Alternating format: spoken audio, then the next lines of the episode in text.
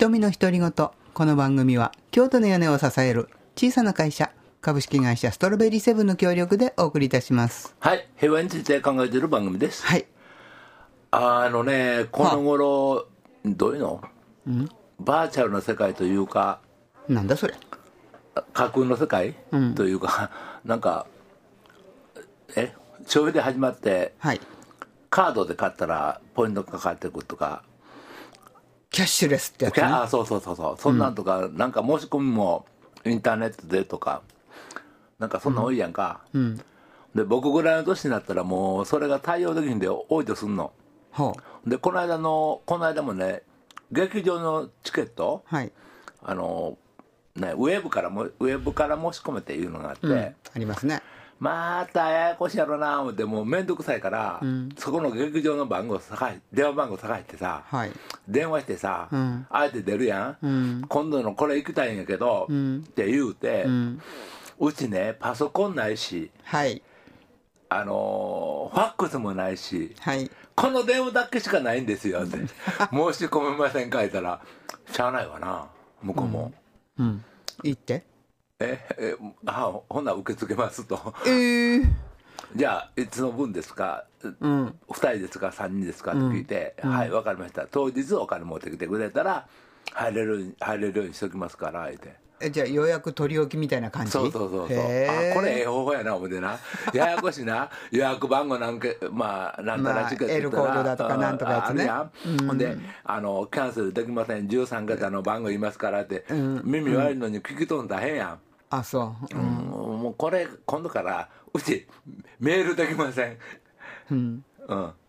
ックスありません、この電話しかありませんし、お願いしますって言ったら、これ楽やな思ってどうだテクニックの問題やろ。どうだろうな、私は平気でネットで申し込んで予約番号ネットで申し込むと返信が来るんですよ、予約受け付けました、でその返信の画面を印刷するか、それを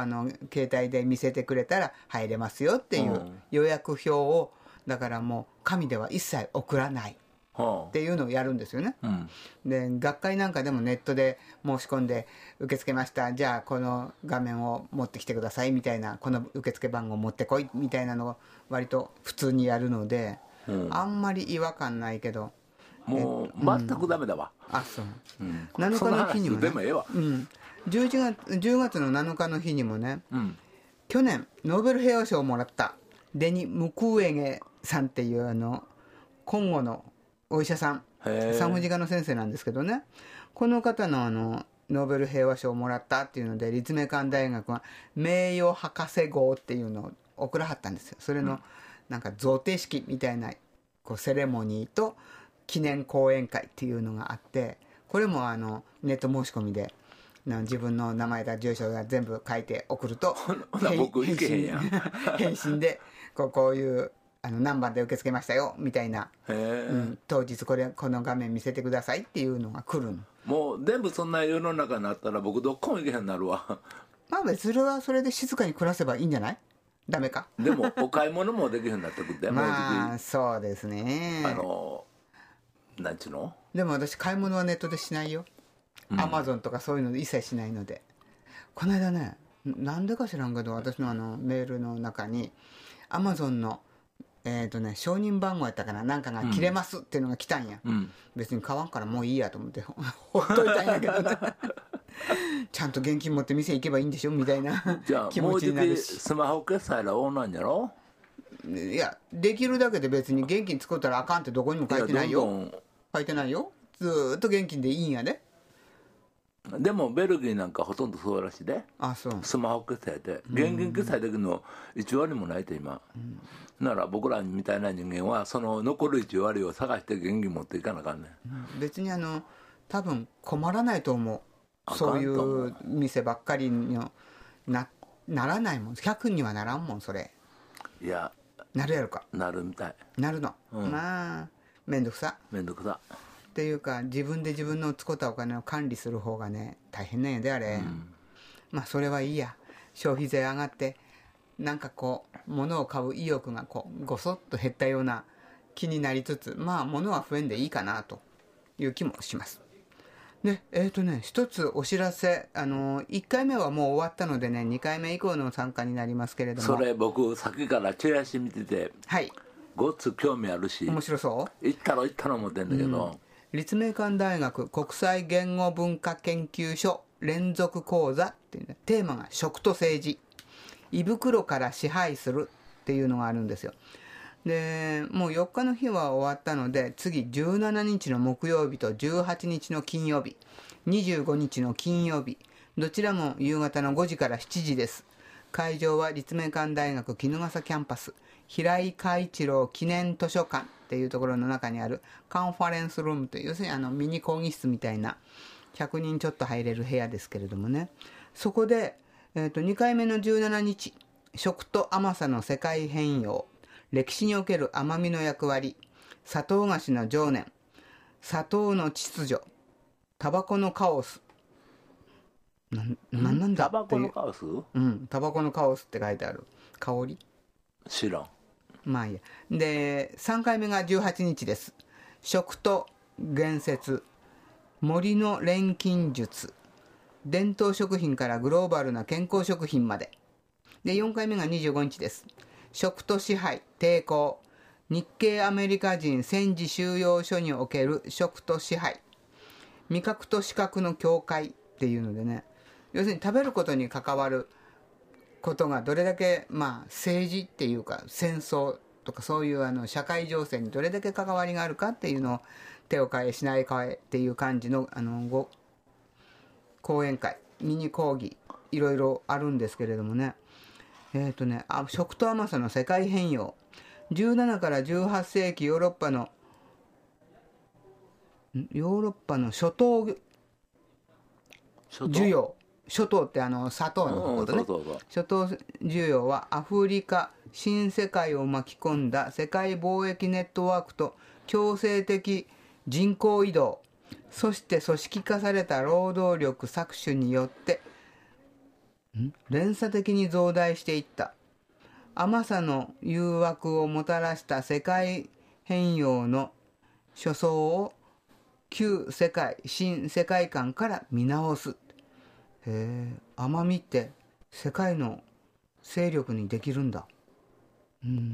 でこれ第1回が4日の日にあったんですけどね、この4日の日は食と全体主義っていうことで、ナチスのキッチン、ヒトラーの食糧戦争、パンと祖国、ファシズムの小麦戦争っていうのでね、ちょっとなぜナチスとなるとヒトラーの話が出てくるんで、ちょっと面白そうかなと思って行ってきたんですよ。だから小麦戦争なの、要するにね。でヒトラーは戦争するのに男性はまあ兵士にしますよね、で女性も戦争協力させるためにどうしたか、台所から女性たちを戦争に協力させるっていうことを考える。なるほどなと思って、で農業は食料生産してみます。で戦争中何が理想的か言ったら、輸入に頼らない食料自給。そりゃそうやん、自分の国の国民が自分たちの国で作れるものだけで全部賄えたら、戦争するのにどっかの国にから物を買い取るとかいうことをしなくていいじゃないですか。だから勝てる、そういうことを考えて、食料の自給率 100% だったら戦争に勝てると思う。勝てるし、まあもともと戦争する必要はあんまりないんじゃないかという気もしますけど、だからそうやろ、日本が戦争に走ったんは物がないから石油にしても何にしても、それを最後封じ込められたから、ABCD ってやつねな、そやから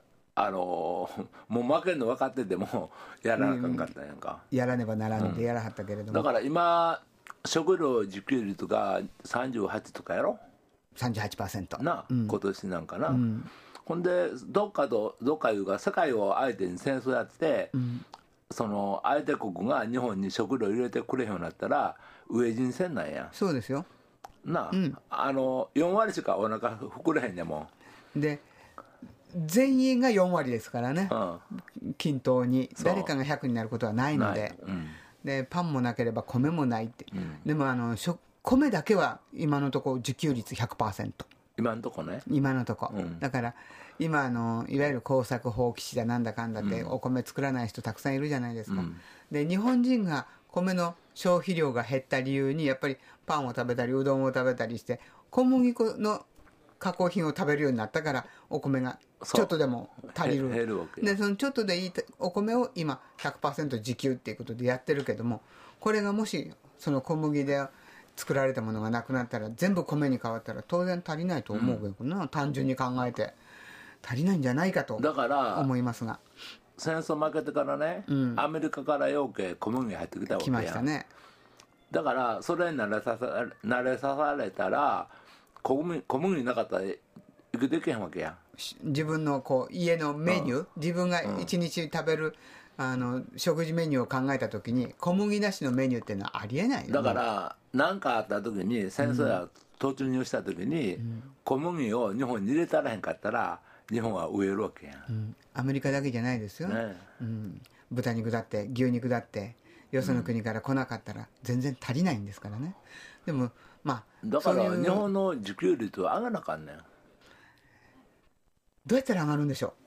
う。え？どうやったら上がるんでしょう。みんなで農業せって話。だから安い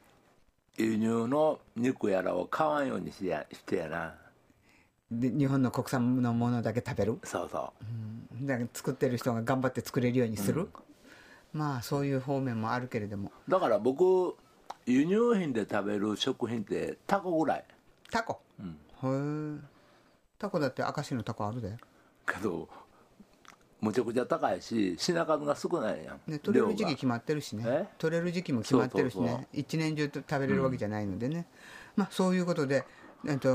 ヒトラーは女性も生産線の兵士だとしたの、うん、でいろんな農業、農業をやってる人たちは